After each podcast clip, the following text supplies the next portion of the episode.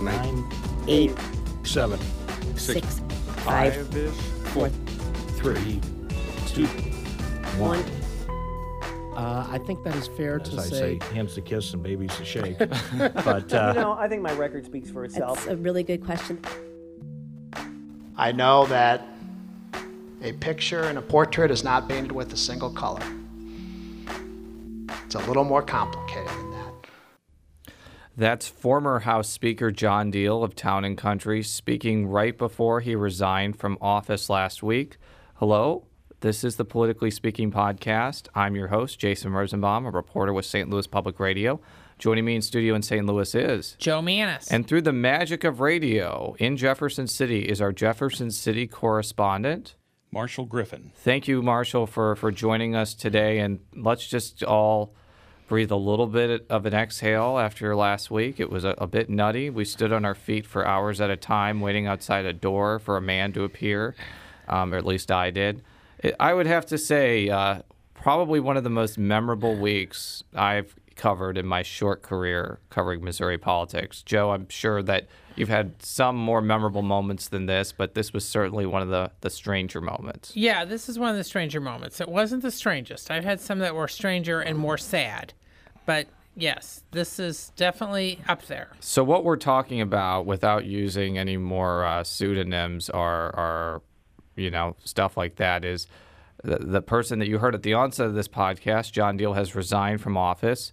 The Kansas City Star reported on Wednesday that the Republican speaker was caught sending sexually suggestive texts to a 19-year-old intern.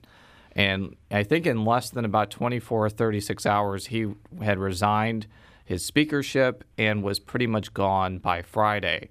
It's a pretty stunning turn of events. I know we've had speakers resign before. Bob Griffin stepped down in the 90s after he was um, investigated for federal wrongdoing, but I don't think it's happened this quickly. I think the Bob Griffin demise was a pretty slow demise that took, I think, a couple years to occur. Yeah, it was less than 28 hours from the time that the that the story appeared, and Diehl um, had put out a statement saying that he was going to step down, and it was less than it was almost exactly 48 hours when he actually did. Yeah, Marshall, what's your what's your take of all of this? Well, it, it was a, a rather unusual and and sad sad moment, I suppose, in Missouri politics. I I was at the press avail where John Diehl came out and actually spoke to us Wednesday night. Um, after several uh, several reporters waited out waited several hours for him to come out and. Um, it was more believe- like seven or eight hours, and it was more than several reporters. It was like ten or fifteen reporters. Yeah, and you, you were one of them, and I remember uh, I, I relieved you and and and, and got and, and reaped the benefit of all your hours of waiting. I, I gave up. I was hungry. I was tired, and I, I am a complete failure at staking out uh, John Diehl. But I, I Oh, have well, to say, you did you you you we You set the groundwork. I, I have to a- say, and I, I'm not Yeah. just saying this to be braggadocious. The hashtag Diehl Watch. I was the first person to use that. bravo. uh, well, anyway, you handed the, the baton off to me, and um, and th- uh, fortunately, he came out and talked to us. And I've never seen a more. I, I've covered Diehl for years. I've never seen him looked as as sad and as you know just as down in the dumps. As, I've never seen him look that way before. He's always been very confident, uh, a little cocky at times too, and it's it's just amazing to to, to see the look. He when he first came out, he tried to you know be his usual you know upbeat self, but you, you could tell that uh, he you could tell that he knew um, in his in his heart and his mind that he really really messed up. And uh, and you could see that he realized that in, in his face. But then when when we all started asking questions, um, you know the the old the, you know the old confidence or you know defiance, I should say, returned. And because every question, pretty much every question he was asked, he answered with the statement speaks for itself. The statement speaks for itself.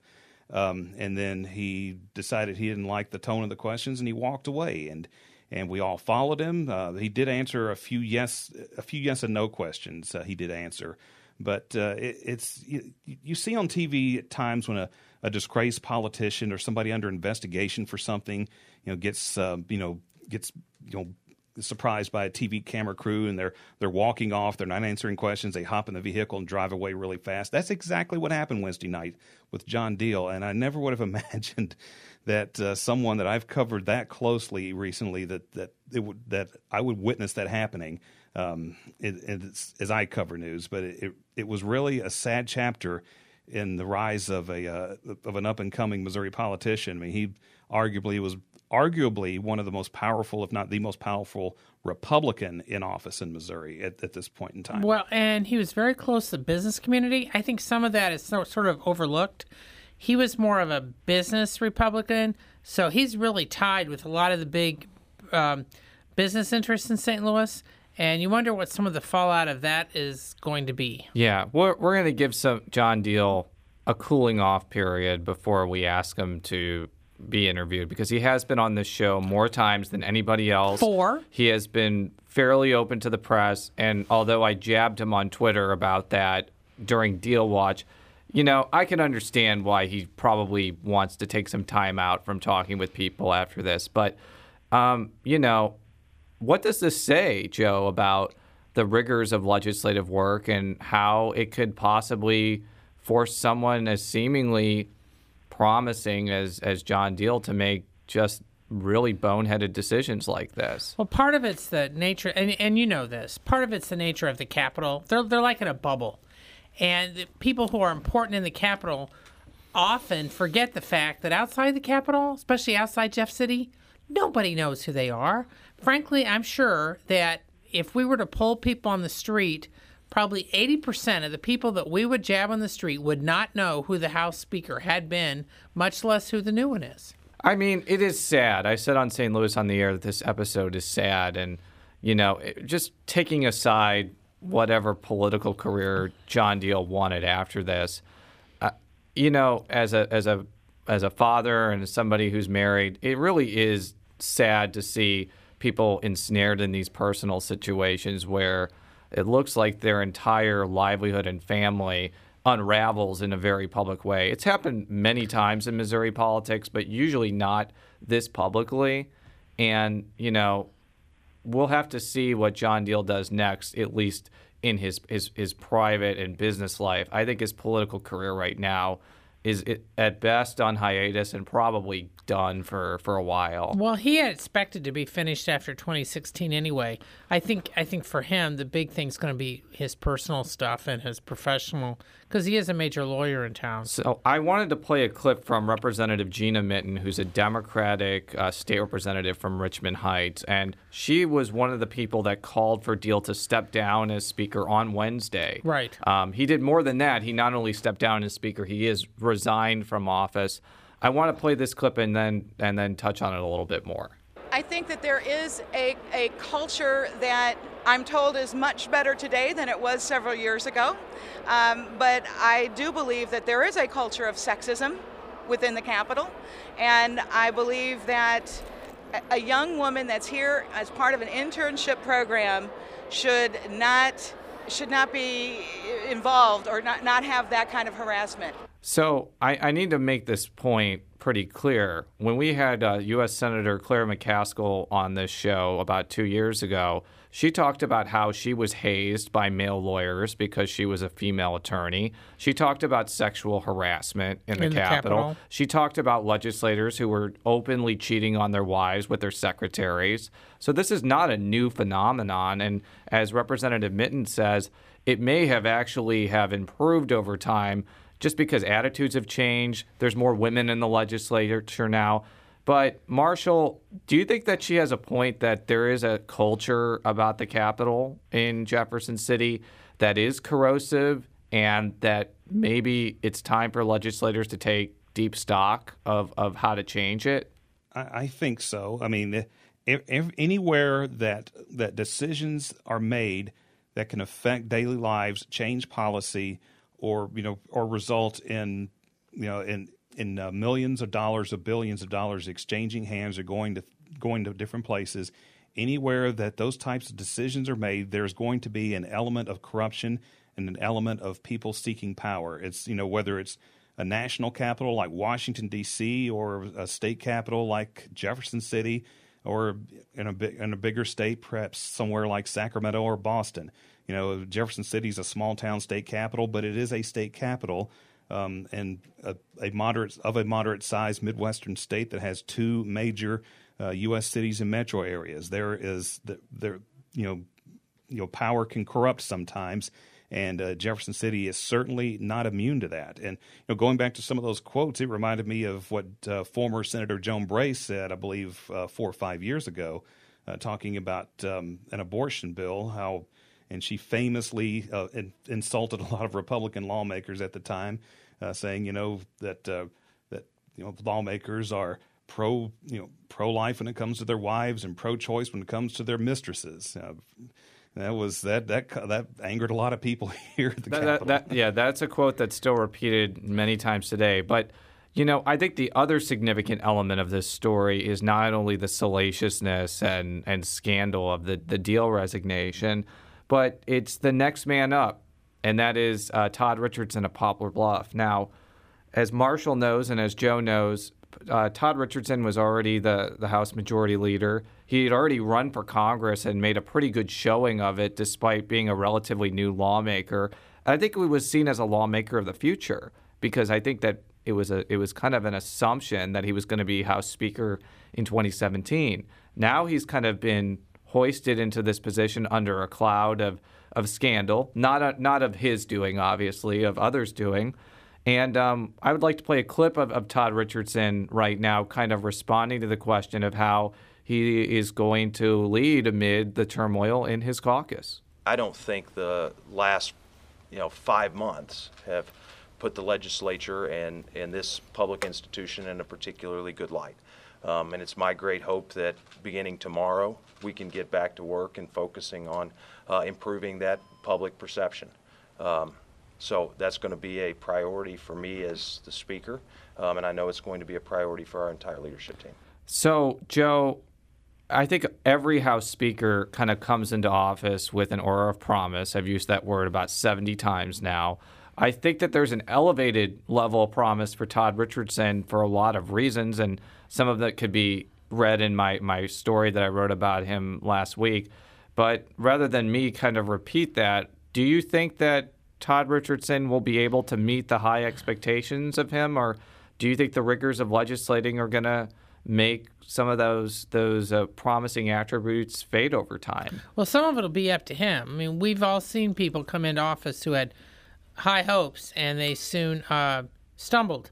Now, in the Richardson case, one of the interesting aspects of this is that his father had been the Republican House leader in the 1990s when the Democrats controlled the chamber, and his father was forced to step down uh, because of some personal issues related to his drinking in a car accident and some complicated he was forced to step down from leadership, but he stayed in the legislature, Correct. and he later became a circuit court judge. So Correct. he later transcended those issues. But my point being is that in the immediate aftermath, things were sort of dicey within the Republican caucus. I had dealt with it. I covered a lot of it. But my point being that Todd Richardson was at was at young then, but he saw this. So I think in some cases he has a rather unique perspective because he knows firsthand the impact on a family when a member um, is uh, disgraced, even if it's just temporarily, and some of the rigors and some of the pitfalls of being in public office. He's seen for himself how it can um, be the corrosive nature of it. So, in some ways, that gives him somewhat of a leg up, I would think, because he, at least he'd be aware of what of the dangers. Everyone talks about it, but he's lived it. Although he's lived it from the aspect of being a relative. And I think beyond just that, and I touched on that briefly Okay. in my story. I, mean, Okay. he has a pretty big record of accomplishment in the House. He's handled some very high-profile bills that were complicated and some t- somewhat contentious. I think that he's universally seen as a, an excellent communicator. I, I've talked with people kind of off the cuff, and I haven't heard anything bad about him personally. It's almost all good Republican, Democrat, no matter what anyone tells you. Marshall, what's kind of your expectations of his speakership? I think it'll be a, a calmer for starters. Um, it, one of the one of the things that John Diehl had a reputation for was occasionally uh, he was not afraid to poke fun at uh, at the Democrats and even you know you know give them backhanded insults or backhanded compliments that were you know really insults. I, don't think you'll see that from Todd Richardson. I think he'll be a little bit more diplomatic, um, and I think uh, he's already has the respect of um, of uh, Jacob Hummel, the uh, the House Democratic leader. He uh, kind of famously said on Friday that Todd Richardson has never lied to him. Yes, that was a very dramatic statement for him to say that on the floor. Yeah, Yes. and I, I talked with another Democratic state representative, Stephen Webber of Columbia. He's this is his last year in the House. He's running for state senate next year. I would say, just like Todd Richardson, probably one of the most promising Democratic politicians in the state. This is what he wants and expects from the speakership of Todd Richardson. It does take more than one person, although if there is one person, it's the Speaker of the House that can that can lead that transition. So what I would hope that he does is is look at the situation and say clearly we have an ethics problem in Jefferson City. Clearly uh, there's a culture of entitlement here. People don't, for rightfully, don't trust Jefferson City, and then he would say one of my first priorities is going to be to clean that up. So before we move on to the chaos in the Senate, Joe, just a quick answer. Do you think that Todd Richardson is going to be able to kind of calm the waters here? I think in part because of the fact that Jake Hummel likes him, which means that the Democrats who are in who are an embattled minority in the House, but the fact that they have some respect for him, uh, that also can add to uh, reduction in the tensions because he's going to have his hands full trying to keep his caucus in line, as we've all said. But I think the fact that the Democratic minority is at least going to give him a chance, that they uh, don't see him as a divisive figure, that could help kind of calm things down in the short term. But again, it'll depend on the legislation that's brought up. It'll depend how things are are handled. Uh, I've said before that the fact that Richardson is from outstate Missouri, uh, I know Jason disagrees with me a little bit, but I think he's going to be part of a parade of new leaders in the General Assembly who are not from the St. Louis area, and it could that's going to reduce the St. Louis area's influence, and it could cause problems on certain bills. So I think there's going to be a lot of uh, changes going on in the next year or two in the General Assembly. So let's move on to what happened in the Missouri Senate last week, which would have been the top story, obviously, if the House hadn't imploded.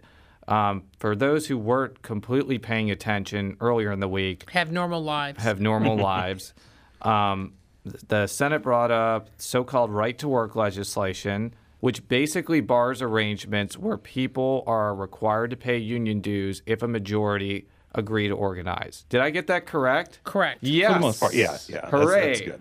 I'm terrible at actually explaining what right to work is. We had an entire podcast about it. You can kind of go back and listen to that. The the long and short of it is the Republicans used the previous question on it. It basically caused the production in the Senate to grind to a halt, with the exception of a a, a health care bill involving Medicaid.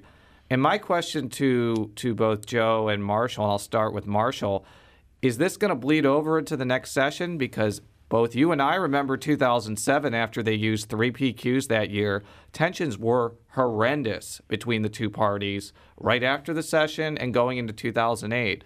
How do you think the two parties are going to be able to transcend this last week? Uh, that's that's a very good question. I, I- I- things are not going to heal right away, obviously, um, but there apparently there was some deal that was made between Ron Richard and Joe Keaveny. Uh, Ron Richard may, made mention of it that there was a deal, but would not say what it was. Uh, the deal that allowed that that allowed the vote to go forward on Senate Bill 210, which is the uh, which is, was commonly called on the floor the FRA bill, the, which basically allows uh, 3.5 billion dollars uh, to of regular funding that nor- that Missouri would normally get. That bill was uh, was all but dead uh, because of this disruption between the uh, in, in the Senate. You know, the, the Senate Democrats after the PQ uh, of the right to work bill, forcing the vote on that, the Senate Democrats shut that chamber down. I, I witnessed it firsthand. Uh, I spent most of my time in the Senate last week covering uh, the that uh, three day uh, snail crawl, and it was it, it was brutal at times. Uh, they the, uh, the the the Democrats basically v- objected to and filed points of order against every single motion. And it, it normally, like for example, the the reading of the daily journal from the day before, normally something that uh, gets waived. Um, the uh, Democrats objected to that, forcing the entire daily journal to be way uh, to be read that uh, first day uh, during the uh, shutdown, and it, it, took probably 45 to 50 minutes for the uh, for the Senate reader to read through that. She had to actually have somebody finish it for her. You know, that's that's the type of slowdown that the Democrats enacted in retaliation for forcing that right to work vote, and it it it, it was a brutal three days you know, the, Scott Sifton, who was uh, it, who basically was leading the filibuster and also leading the uh, the shutdown efforts afterwards, said uh, nothing is going to get through, nothing, and it is the Republicans' fault for forcing that vote. If they did, if they didn't want this shutdown, they should have let us continue with our filibuster. They should have let us continue with with uh, the debate that we wanted to have, and and the Republicans, on the other hand, were saying, "Listen, we this is what this is what we want. This is our agenda. We're the majority. We should have a say in what goes on as well." Uh, I mean, it, it was a, a spe- an, all, an all summer long special session could have happened if they didn't come to some type of agreement to get that that uh, medical funding bill through, and somehow or another they did it. Once they did it, they adjourned sine die and got out of there. Joe wants to make a point. Yeah, I want to explain a couple things for our listeners about PQs.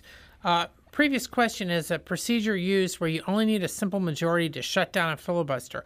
Now, just so you know, the U.S. Senate does not have this rule because Aaron Burr took it out before uh, he shot Alexander Hamilton. So this is like in 1803, Aaron Burr knocked it out of the U.S. Senate rules, and it's not in there. That's why you never right. hear about it, this you, in Congress. but you, they can break a filibuster with 60 votes. Correct, but the point is they can't do it with 51. Continue. Okay. Yes. Okay. So so the, the but the point is, as Jason and um, Marshall have pointed out, it tends to create a lot of ill will, especially if some of the people filibustering are those who are allied with the filibusters are of the same party as the majority.